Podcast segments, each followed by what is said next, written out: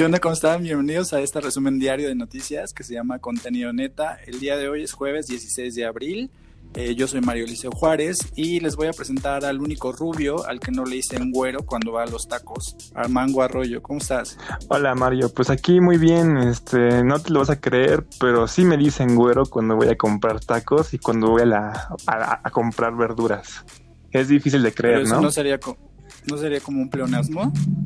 Ah, pues sí, pero a ellos creo que no les importa tanto. Creo que ni siquiera deben saber realmente que es un eso.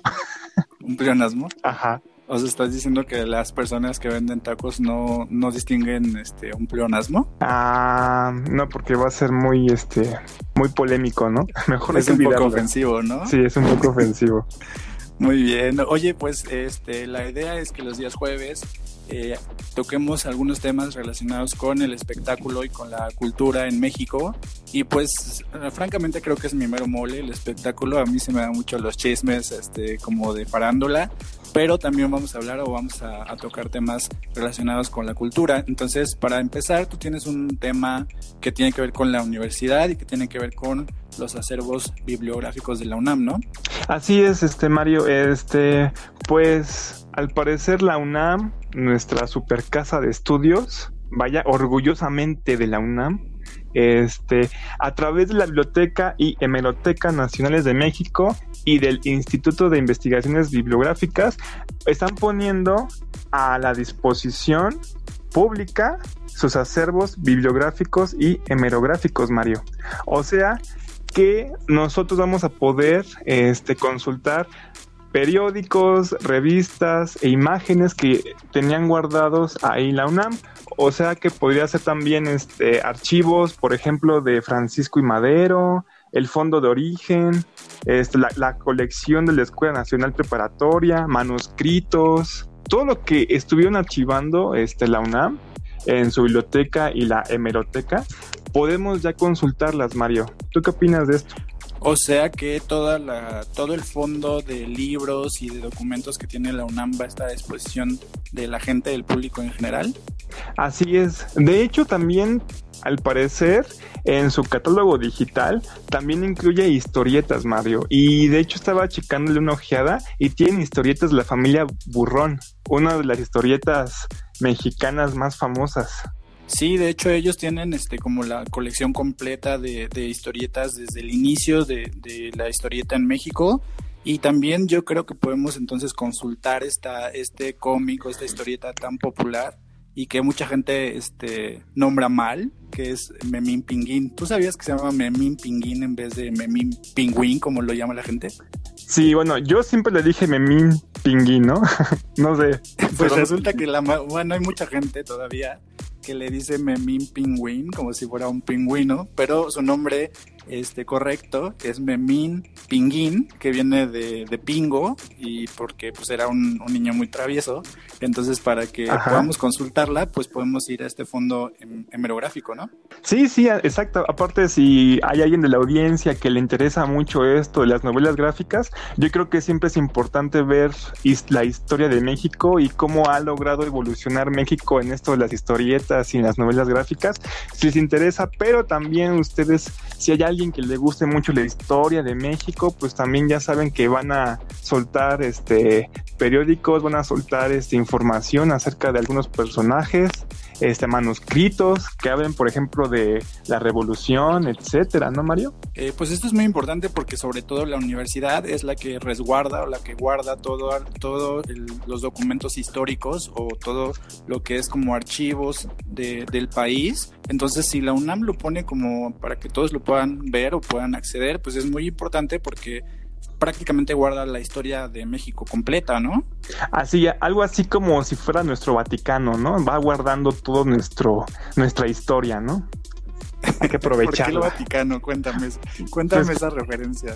Pues porque en el Vaticano, pues ya ves que se supone hay un rumor que hasta abajo, hasta abajo en el Vaticano, tienen una bóveda donde se encuentran todos los secretos, ¿no? Manuscritos, libros, secretos, ah, ¿no? Así es aquí, eso, digo, eso tiene que ver con... Eso tiene que ver como con Dan Brown, o sea, leíste este Ángeles y Demonios o algo así. Ah, pues no, pero vi la película. ¿Y cuál te gustó más de los tres? Este, yo creo que el código da Vinci. Sí, claro, porque ahí salía este, esta actriz que hacía Amélie, esta actriz francesa, ¿no? Ay, pues claro, yo la amo. Oye, entonces acerca, acerca de esta nota, ¿tienes alguna otra información o, a dónde podemos consultar este, la, bibliografía o, todo este acervo que la UNAM está poniendo a disposición de la gente? ¿Dónde podemos consultarlo? Pues mira, en la página de, de la UNAM ya pone los links que te llevan directamente a los catálogos de donde este de su biblioteca digital. Este, ahora sí que como nosotros todavía no tenemos una página este, de Facebook tan oficial, vaya, no puedo decirles vayan a nuestra página todavía. Este, ahora sí que se van a tener que esperar a que armemos bien nuestra página de Facebook, ¿o no, Mario? En cuanto a la página de Facebook esté, esté disponible, pues entonces pueden entrar ahí e ir a la liga para poder tener acceso a todo este acervo este, de la Universidad Nacional. Exacto, para que nada más se queden con nosotros, ¿no? Para que no vayan a explorar otras páginas chafas, no, no, que se queden aquí, ¿no? Para que ustedes se informen aquí bien. Muy bien, Armando. Oye, pues lo que te quería decir era eh, una nota que está relacionada con el espectáculo mexicano. No sé si tú has este, visto memes o has visto comentarios o notas que tienen que ver con esta eh, comediante o con esta conductora que se llama Carla Panini. No sé si la ubicas. Ah, no, a ver, cuéntame de ella. Ubicas el Panini, pero no ubicas a Carla Panini, ¿no? Ajá, exacto. pues mira, te voy a contar este, pues la historia, pero porque resulta, bueno, eh, seguramente ustedes han visto muchos como comentarios, memes y cosas al respecto de ella. Eh, porque pues en este momento es prácticamente la persona más odiada en México, este, está en la lista de las, de, las innombrables, y pues si tú pensabas que la gente odiaba, por ejemplo, a Luisito Rey cuando salió Luis Miguel, o a Sarita, la hija de José José, cuando no quiso traer el cuerpo del cantante a México, pues Carla Panini es como el, el nuevo ser este en, en esta posición como de, de, juicio de la gente y te voy a contar la historia porque estoy seguro que tú no ubicas muy bien esta trama porque no te gusta mucho el chisme, ¿no? Este, pues no es que no me guste, simplemente que pues no me he enterado, pero pues por lo que dices, al parecer Luisito Rey se queda corto, ¿no? a comparación de ella, con su pues odio. Pues mira, te cuento, ¿eh? Prepárate, espero que estés sentado para a ver, aquí déjame. historia, que es algo así como una historia de la, de la Rosa de Guadalupe. Pues fíjate que eh, Carla Panini este, era una conductora, es una conductora de, que nació, que empezó su carrera artística en Monterrey en una televisora local y ella tenía una compañera de trabajo que se llama igual que que se llamaba igual que ella Carla pero se apellidaba Luna entonces eran Carla Panini y Carla Luna. Ellas dos tenían unos personajes este cómicos que se llamaban las lavanderas y ellas se hicieron como muy populares en, en Monterrey. Después tuvieron un programa en Telehit y les fue muy bien, tuvieron como mucho éxito, tenían como giras, tenían presentaciones, les iba este pues súper bien, tuvieron como gran popularidad. Y resulta que Carla Panini, que es este como esta mujer rubia que es parte de este dúo, eh, empezó a, salir con el esposo, empezó a verse con el esposo de Carla Luna. Y según versiones de, la gente que está como cerca de este tema, este, Carla Panini le pedía al esposo de, Carla Luna que la tratara mal, que la, que la hiciera como que la maltratara para que la dejara, porque pues Carla sí tenía, sí estaba casada con su esposo, ¿no? Entonces, eh, pues el esposo la, la deja este, la, el dúo o las dos Carlas se separan y no vuelven a, trabajar como en sus personajes en lo que hacen los proyectos que tenían juntas, pero ellas eran amigas como mejores amigas, ¿me entiendes? Eran como amigas de siempre, eran como inseparables. Entonces, eh, después de que pasó esto, después de que hubo este engaño por parte del esposo de, Carla Luna, Carla Luna es diagnosticada con cáncer y fallece y hay un meme este, que tiene que ver con el COVID que la gente empezó a, compartir o que empezó a subir, donde aparece este, pues Carla Panini, que es esta mujer que se quedó con el esposo de la fallecida Carla Luna, aparecen eh, pues ella y, su nuevo esposo y la, hay una frase que dice, quédate en casa como Carla Panini se quedó con el esposo de Carla Luna. Oh. entonces, esto revivió, porque toda esta historia tiene años, entonces esto revivió como eh, la furia de la gente, de, de, los mexicanos en general, le empezaron a mandar al, al Instagram de Carla Panini, pues comentarios, este, pues ya sabes, ¿no? Ofensivos, obviamente. Empezaron a hacer más memes. Este, la conductora tuvo que cerrar algunas de sus cuentas de, de sus cuentas de redes sociales y después salió a decir que pues no, que ella no había cerrado sus cuentas por, por estos memes, que ya estaba bien, que estaba en paz, y e inclusive dice que Dios ya la perdonó por sus errores del pasado, ¿no? Ah, qué lindo. Pero la, los que no la han perdonado, pues son la gente que la sigue dando así con todo y hay un montón de, de comentarios este, que, la, que la critican, que le dicen cosas pues que, que, son muy ofensivas. Y pues aquí la cosa es pues que qué tanto este, pues hizo mal ella o qué tanto conocemos la historia o qué tanto pues estamos juzgando algo que a lo mejor no nos, no nos concierne. Pero en este momento Carla Panini es la persona, este, la, la no nombrable en todo el país y prácticamente el estado de todos eh, los mexicanos es en contra, en su contra y con todo. Pues qué maldita, ¿eh? No, es que bueno, es que no sé, a ver, tengo, tengo una pregunta, Mario. Este, por ejemplo, ahorita México está odiando mucho a esta Carla Panini, ¿no? Por lo que hizo. Pero hay gente también que está odiando al esposo, porque Jen Man también tuvo algo que ver, ¿no? Pues eso es lo que estaba pensando hace un rato, fíjate, porque pues qué tanto este la gente se está yendo en contra de ella y no de, del esposo, pero aquí lo que la gente este, dice o como en lo que la gente basa sus comentarios en, es que ellas dos eran mejores amigas. O sea, ellas dos, este, pues, eran como inseparables. Y, e incluso hay una declaración de Carla, de la fallecida Carla Luna, donde dice que mientras ella le contaba sus problemas maritales a Carla Panini, pues la otra este, escuchaba sus problemas, pero de ahí se agarraba como, o sea, se agarraba como para seguir saliendo con su esposo, ¿me entiendes? O sea, mientras ella perdía, la otra ganaba. Bueno, es que está, es complicado porque obviamente nosotros nunca vamos a poder saber realmente cómo ocurrieron las cosas porque nunca estuvimos ahí, pero lo que sí me queda claro es que también se vio muy mal su esposo porque es su esposo, ¿no? O sea, obviamente una amiga o por ejemplo tú como amigo pues dices, bueno, o sea, como que voy a respetar y todo eso. Pero si viene, dale y dale y dale, este, el, por ejemplo, la novia de tu amigo y está como dale, dale, dale contigo, pues es como de, oye, pues es que tampoco ya no sabes cómo actuar, ¿no crees?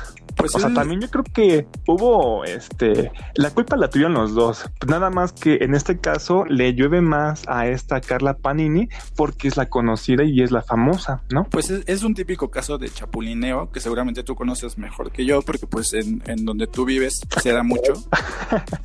Ay, caray, no sabía eso, Mario, ah, pues pero bueno. Ya lo sabes. Es, es el típico caso de chapulineo, pero aquí pues lo que, lo que la gente juzga es que pues ellas eran, eran mejores amigas casi hermanas, tenían como una historia en común y pues cómo ella pudo haber traicionado la confianza, la amistad y todo lo que la fallecida Carla Luna le, dio. Y pues yo creo que a la gente le llega mucho porque Carla Luna pues falleció de cáncer y ella en sus declaraciones muchas veces decía que ese cáncer pudo haber sido causado por todo el sufrimiento, los sentimientos que le habían acarreado el engaño de su esposo eh, con su mejor amiga. Sí, ahora sí que puede decirse que Carla Luna murió de amor, ¿no? Pues sí, no sé si murió este, de amor, o no sé si murió en paz, pero la gente en este momento está odiando con todo lo que tiene a Carla Panini y pues si tú entras a, buscar en Google su nombre, te darás cuenta que hay memes, hay comentarios, hay este, YouTube, hay todo hablando de, de ella y pues no sé eh, ahora sí que qué estará haciendo ella en esta situación, porque imagínate que alguien hable tan mal de ti, o sea, que todo un país esté en contra tuya, pues debe ser algo raro, ¿no? Sí, de hecho sí. Bueno, ya saben, este, para las chicas que estén escuchando nuestro podcast, ya lo saben, amigas mejor que hombres, siempre, siempre, ¿verdad, Mario? Así es, la amistad ante todo. Exacto. Oye, y la, este, nota que, la nota que sigue tiene que ver con que nos puedes decir este, de qué vas a hablar a continuación.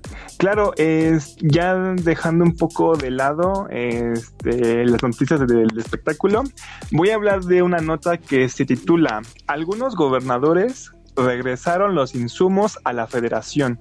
Señalan que su uso pondría en riesgo a los trabajadores. O sea que integrantes de la Asociación de Gobernadores del Partido Acción Nacional, abreviado GOAN, este, que son todos estos gobernadores que son del Partido Acción Nacional, comenzaron a decir, este, o comenzaron a denunciar que los equipos que estaban mandando este, el gobierno federal realmente no eran buenos, que eran hasta de marcas chinas, que era de una pésima calidad.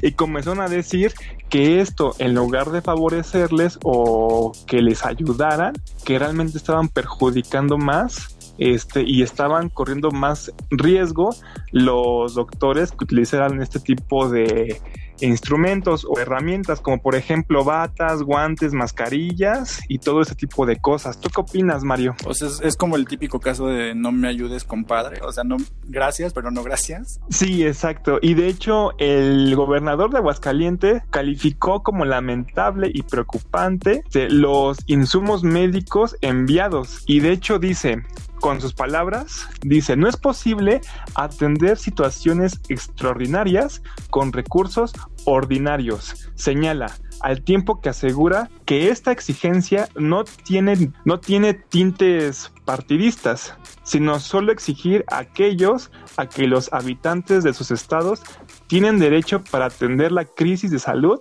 que actualmente enfrentamos. O sea que toda esta petición que están señalando los gobernadores del partido que es el PAN, dicen que realmente no son este partidistas, que no tienen ningún ningún punto político, que simplemente están viendo más por la gente. ¿Tú cómo ves esto, Mario? O sea, ellos están diciendo que no están este, de acuerdo con estos insumos, no porque provengan de, otro partido, sino porque realmente no tienen la calidad necesaria para poder ser utilizados, ¿no?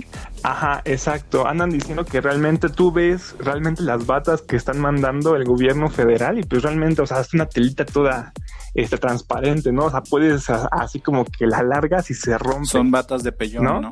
Son batas de pellón, exacto. Aquí el, pues lo que podría sonar extraño es que no sé si te acuerdas que ayer este hablé de una carta. Bueno, después de mencionar todas estas críticas hacia la hacia el equipo que estaba mandando la federación, la GUAN, que es la Asociación de Gobernadores de Acción Nacional, también hizo pública una carta enviada al presidente para proponerle la implementación de un programa de emergencia económica, o sea, la carta que yo mencioné ayer. O sea que también aproveché echaron un poco para darle publicidad a esta carta donde se hacían las peticiones que mencionamos ayer. ¿Cómo ves, Mario? Oye, y entonces, si no aceptan estos insumos o si no aceptan como que la calidad de lo que les están otorgando, ¿de dónde sacarían como nuevo material? O sea, ¿qué tendrían que hacer? Porque supongo que estos insumos pues no están, no, no es como que haya muchos, ¿no? Deben estar como produciéndose en menor cantidad y hay mayor demanda. Entonces, ¿de dónde lo sacarían? Ellos dicen como qué harían en este sentido. Este, no, realmente, este, por lo donde yo me estoy informando, realmente nada más se están dedicando a criticar y no tanto a resolver. Y creo que su única solución eh, la están dejando en la carta de petición, Mario. Ah, o sea, solamente están este, informando que no lo van a aceptar, pero no dicen cuál es la, la opción o cuál es la alternativa. Exacto. O sea, están rechazando los, ahora sí que las batas, los guantes, los cubrebocas, pero no están diciendo entonces qué van a utilizar. Si, por ejemplo, si no van a utilizar este tipo de equipos, entonces, pues como tú dices, ¿no? Entonces, ¿qué quieren hacer? Pues sí, porque supongo que la posición de los médicos y del personal de salud que, que, necesitaba estos insumos y que ahora ya no los va a recibir, pues no creo que sea como similar a la de, a la de los gobernadores, ¿no? Porque pues digo, debe haber médicos que, que están esperando pues ya, aunque sea una bata hecha con tela, de este, con tela de manta, como para poder ponérsela, ¿no? Y no estarse poniendo tan especiales, no sé. Exacto, de hecho, aunque el gobernador de Aguascalientes diga que no tiene tintes partidistas, curiosamente los únicos que están mencionando este problema son los gobernadores. No veo por aquí algún comentario de algún doctor de alguno de estos estados que están diciendo que están en contra de estos insumos que son los estados de Aguascalientes, Tamaulipas, Querétaro, Guanajuato, Yucatán, Nayarit. Entonces, pues no pues sé, Chihuahua. es un problema entonces político que está pasando o, que podría afectar eh, el ámbito médico de estos, de estos estados. Sí, sí, desgraciadamente, si meten cosas políticas a cosas que realmente están alterando la salud, pues sí podrían estar causando un daño mayor de lo que ellos piensan. Pero pues ahora sí que no sabemos, yo la verdad no tengo estos equipos para saber si realmente este, si son buenos o si realmente a lo mejor sí son de una pésima calidad, pero yo creo que estamos en una situación en la que pues tenemos que utilizar lo que nos dan también, ¿no? No nos podemos poner como muy especiales como la señora que se quejaba con el jabonzote, ¿no? Diciendo, ¿por qué me dieron un jabón para perros, ¿no? sí, sí lo, llegaste a la Claro, ahora la, la señora, eh, pues son los gobernadores y el jabón sote son los insumos médicos. Exacto, es una buena analogía, pero sí, así es. Entonces es como, ¿qué prefiero más? ¿Usar el jabón o no bañarme en toda mi vida, no? Pues sí, a lo mejor no son de la mejor calidad, pero pues si me ayudan en algo a llevar a cabo mi labor de este, médica o para ayudar a la gente, pues no estaría mal que lo recibieran, ¿no? Exacto. Muy bien. Oye, pues antes de platicarte la, la nota que, te quiero contar, este quiero recordarte que eh, la música de fondo corre a, a, partir de Eduardo Tatum, que es este como este artista que nos proporciona estos fondos para poder llevar a cabo el podcast y la canción que estás escuchando se llama Roads, o sea, Camino. ¡Oh! Dios, oh, por favor, menciona otra vez su nombre. Tatum, Tatum. oh, sí. Oh, ya, ya, por favor. Oye, pues si la gente quiere este, seguir escuchando sus canciones o escuchar esta canción que se llama Road, pues puede ir a su plataforma musical eh, Apple Music o Spotify para poder descargar los álbumes de Eduardo Tatum. Sí, de igual forma, cuando ya comencemos a, a crear nuestra página, van a poder encontrar este links donde los dirijan este, directamente hacia la música de Eduardo Tatum. Muy bien. Oye, yo te quiero contar este algo que eh, me emocionó un poco porque la verdad es que es una de mis películas este, favoritas y después cuando terminé de leer la nota pues no me emocionó tanto, pero eh, pues quiero que tú me digas qué opinas acerca de esto. ¿Te acuerdas de la película animada de Disney que se llama Robin Hood? Ah, claro, la del zorrito, es, la, es la historia de Robin Hood, pero está contada a partir de animales, o, los personajes principales son animales, y esta película pues viene más o menos de 1973, es una de las primeras películas animadas eh, musicales de Disney, y pues ahora van a, en toda esta moda que tiene Disney de hacer como los eh, de, personajes reales, van a desarrollar esta película que se llama Robin Hood, pero el, aquí la, la, noticia o aquí lo, lo importante es que el director de esta película es un director mexicano y este director cuando este, estaba leyendo la nota, este, resulta que es hijo de una productora de telenovelas que se llama Carla Estrada. ¿Ubicas a Carla Estrada? Ok, no, a ver, dime ¿No ubicas a Carla Estrada? Porfa, paro, de paro, por favor. no te burles de mí. Ha producido muchas de las telenovelas exitosas en, en Televisa y su hijo Carlos López Estrada, eh, pues es el, el, director o es, es, el que está anunciado por Disney como el, el, nuevo director de esta versión de Robin Hood. Y lo que van a hacer es tomar como esta misma dinámica que tenía la, animación, de que los personajes tengan como forma de animal o que sean personajes eh, antropomorfos, o sea, que están mezclados como entre una persona y, un animal. Pero eh, esta película se va a sumar a todas estas películas como El Rey León, como Dumbo, como Aladdin, eh, que están hechas como en, en, realidad, como una película en live action, se llama. Y bueno, todo iba bien. Cuando yo estaba leyendo esta noticia, pues me emocionó mucho porque pues eh, dentro de estas películas que se han vuelto a hacer de Disney, películas clásicas, pues no, yo no recuerdo un director mexicano, ¿no? Y estaba como muy interesado en esta noticia, pero... Hasta gritaste, dice... ¡Ah! Sí, porque, porque es una de mis películas favoritas de Disney, pero después leyendo esta, estas noticias acerca de esto, resulta que la película no va a ir a los cines, sino que va a ser transmitida o va a ir directamente a esta plataforma que se llama Disney Plus. ¿Conoces Disney Plus? Claro, de hecho no sería la primera película que nada más se va a transmitir en Disney Plus. Ya ves que también La Dama y el Vagabundo también se transmitió en esa plataforma. Es lo que iba a comentar a continuación, que sería la segunda película que pasa de su producción o, que pasa directamente a Disney Plus sin pasar por los cines, siguiendo a La Dama y el Vagabundo o The Lady and the Tramp, que es la primera película que se hizo y que no, no fue exhibida en cine, sino que pasó a Disney Plus. ¿Tú tienes ya suscripción a Disney Plus que me puedas prestar? No, todavía no, pero sí quisiera, porque sí me gustan mucho las películas de Disney a mí. Sobre todo, sobre todo mi favorita a mí en lo personal es El Rey León. A mí, de hecho, nunca me voy a cansar de ver. ¿Pero la versión animada o la versión en live action? La versión animada. Me gusta más.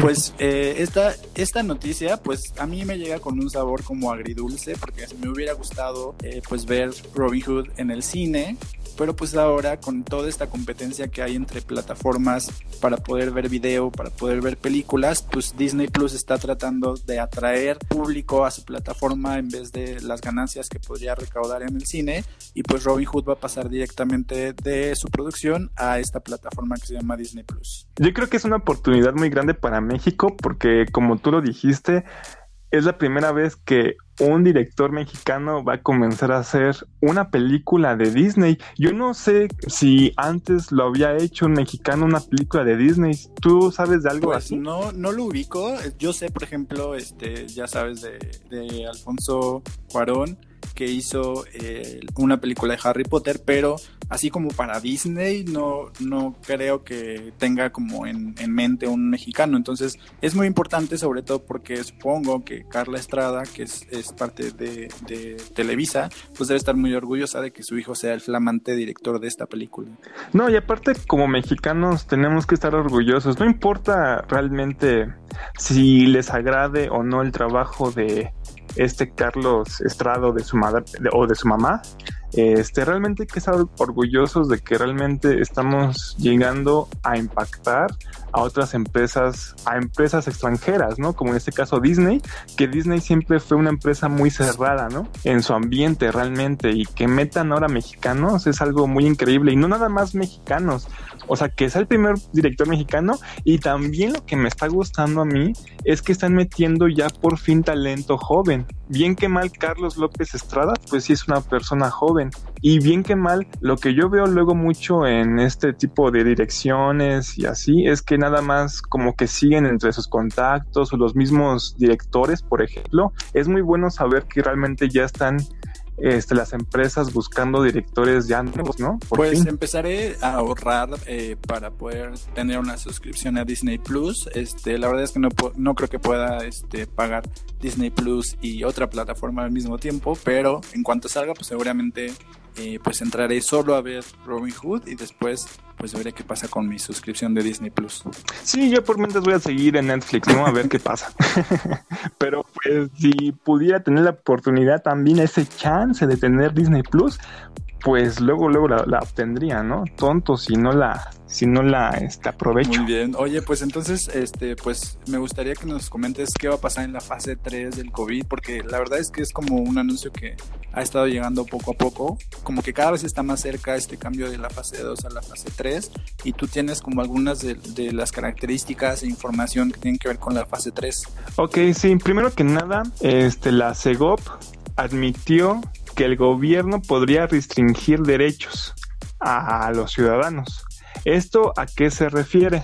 Este, lo que dice el subsecretario de gobierno de la Secretaría de Gobernación, Ricardo Peralta, nos dice, es muy estridente la frase de restringir derechos, pero simplemente es una autolimitación de un derecho constitucional en virtud de un derecho superior, que en este caso es el de la salud, y por qué, y por qué no decirlo, para preservar la vida, que es otro bien jurídico preservado por la Constitución, es decir, se habrá de autorrestringir en sus libertades. Y en estas libertades, pues tienen que ver con lo de la educación, con lo de poder salir, todas estas cosas que ya hemos estado viendo, Mario, en esta fase 2. Nada más que ahora van a haber sanciones legales a aquellas personas que estén poniendo en riesgo la vida de otras personas al no respetar estas indicaciones. Por ejemplo, como un paciente diagnosticado con el virus y que esté violando la cuarentena para salir a la calle, como el caso este de un youtuber, no sé si supiste que salió a la calle este, con el virus nada más como para traer seguidores. No sé si supiste de esta noticia, Mario. este youtuber que salió por pizzas, ¿no? Porque tenía hambre y, grabó pues toda su salida a la calle y, sabemos que él tiene COVID por sus mismos videos, por sus transmisiones, ¿no? Ajá, exacto. Al parecer en la fase 3 vamos a seguir con las mismas indicaciones que teníamos en la fase 2, nada más que ahora sí van a haber sanciones a las personas que no estén respetando este tipo de este, actividades. De igual forma, pues se estima o se especula que el regreso a clases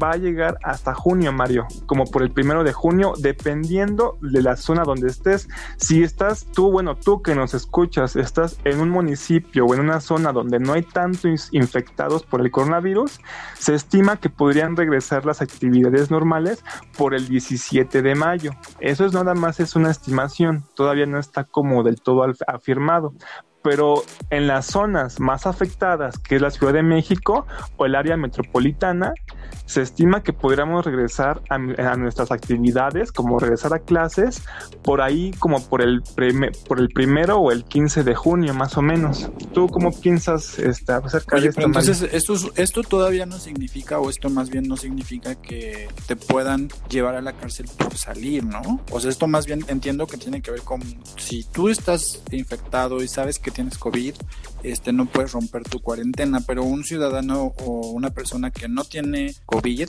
o sea, todavía tiene permitido salir a la calle o no? Este, no, no, todavía no. Este, de hecho, esto, mm, bien que mal, siento yo que es más este enfocado también hacia los gobiernos. Ahora sí que para los gobernadores que estén haciendo mal su trabajo en sus decisiones y en, y en las empresas, Mario. ¿Por qué? Porque al parecer un dato que dio el subsecretario de Prevención y Promoción de la Salud, Hugo López Gatel, el guapísimo Hugo López Gatel, dijo, perdón, me emocioné, dijo que el 15% de las empresas del país no están respetando las medidas de salubridad o sea que siguen todavía con sus actividades normales, etcétera, y son las em, y son empresas grandes, porque aquí va lo injusto, porque cómo es posible que las microempresas sí estén respetando, sí están aguardando, o sea, están perdiendo dinero, están están perdiendo el dinero por respetar este las indicaciones que tenemos que seguir y hay empresas las más grandes con más dinero que siguen todavía las actividades y siguen haciendo que sus trabajadores vayan a, a trabajar. Entonces, la fase 3 se supone que ya va a sancionar a estas empresas y lo que van a hacer es cerrarlas y que ya no puedan este, trabajar por estar este, incumpliendo con una obligación que ellos tienen. Ah, Entonces, esta, esta nueva este, fase 3 lo que haría sería como ayudar a que estas empresas dejen de realizar sus actividades y poder tener como eh, llevar a cabo acciones legales para que puedan suspender sus actividades. Sí, de hecho, 15, o sea, entonces desde la fase 3, el 15% de las empresas del país serán clausuradas debido a su incumplimiento con el cierre establecido. De igual forma, ya ves que nuestro presidente, viejito santo, pues les, le, gusta viajar y abrazar a todos. También él ya este, le prohibieron este, estar haciendo sus giras. Ya también él habló que no va a poder hacer giras este, por todos los estados, a abrazar y a morder niñitas en el cachete. ¿Tú cómo piensas en esto, es, es muy importante porque el presidente se había estado negando como a, a, a aislarse y él seguía haciendo como sus visitas a las poblaciones y entonces a partir de la fase 3 ya no lo va a poder hacer. No, ya no, de hecho, o sea, porque todavía lo seguía haciendo, pero con una sana distancia, como lo decía. Ya cuando comience la fase 3 ya no podría seguir haciendo este tipo de giras y este y de hecho pues este ya vas a, ya no vas a poder verlos, tenías tantas ganas de ver pues no había mucha sana distancia entre la boca del presidente y el cachete de la niña a la que casi se quería comer. ¿eh? Sí, es como, ay niñas, niñas, como me encanta comer. Ah, pero este sí, este, ahora sí que se refiere más a este tipo de cosas y también que el gobierno se va a concentrar en los focos rojos de las que son las zonas más infectadas, que en este caso ahorita donde más está habiendo brotes este, de COVID-19 es en Tijuana y en la Ciudad de México. Muy bien, pues esperemos este, en cuanto llegue la fase 3, pues tener más información de cuáles son las características de esa fase, qué es lo que podemos y lo que no podemos hacer y pues las estaremos comentando para que toda la gente lo sepa, ¿no? Exacto, exacto, muy bien, exacto. Bueno, la, última cosa que te quiero contar Así es. algo que este, tiene que ver con las fake news y cómo es la Secretaría de Gobernación, y específicamente el estado de Chihuahua, están haciendo algo para poder eh, como terminar con estas fake news. Te cuento cómo pasó esto. El 14 de abril, o sea, hace dos días, eh, el diario de Juárez y el diario de Chihuahua eh, publicaron historias que trataban como de alarmar a la población o daban información que era incorrecta y entonces pues como pasa mucho que la gente pues se cree lo que lo que leo o lo que comparten otras personas pues la gente empezó como a alarmarse y el gobernador del estado de Chihuahua Javier Corral salió a decir o salió a acusar o a evidenciar a estos a estas dos publicaciones diciendo que lo que estaban publicando pues no era real que eran mentiras.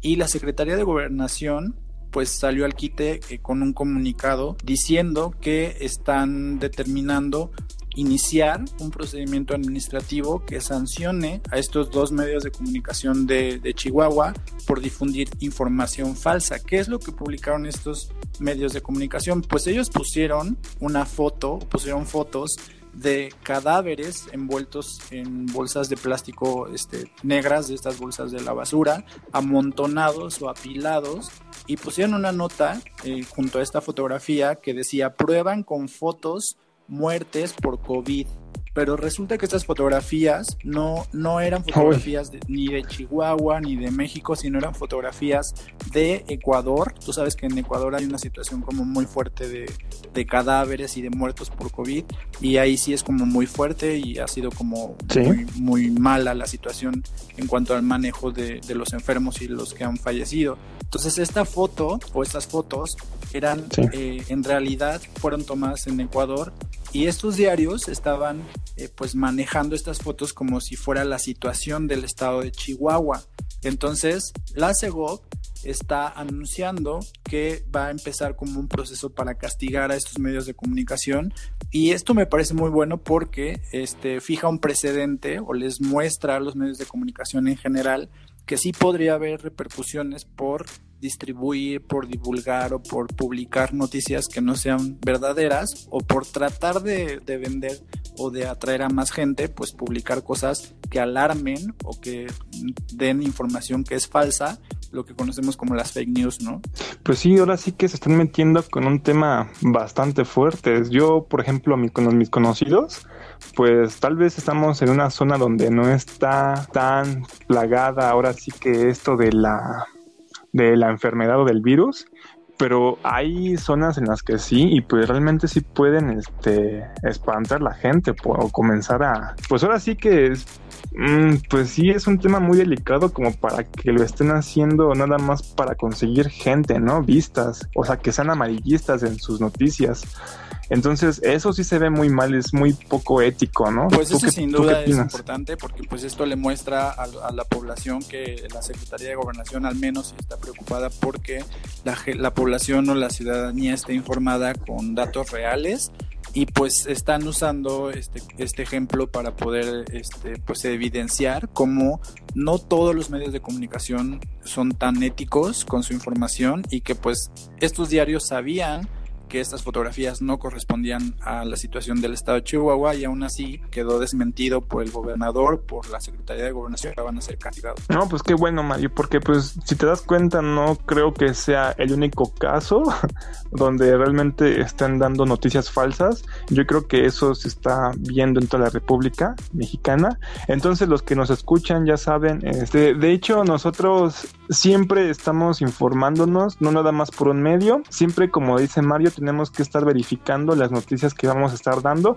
como ustedes también tienen que siempre verificar todo lo que ustedes escuchan, ven o leen, porque no necesariamente lo primero que lean va a ser la verdad.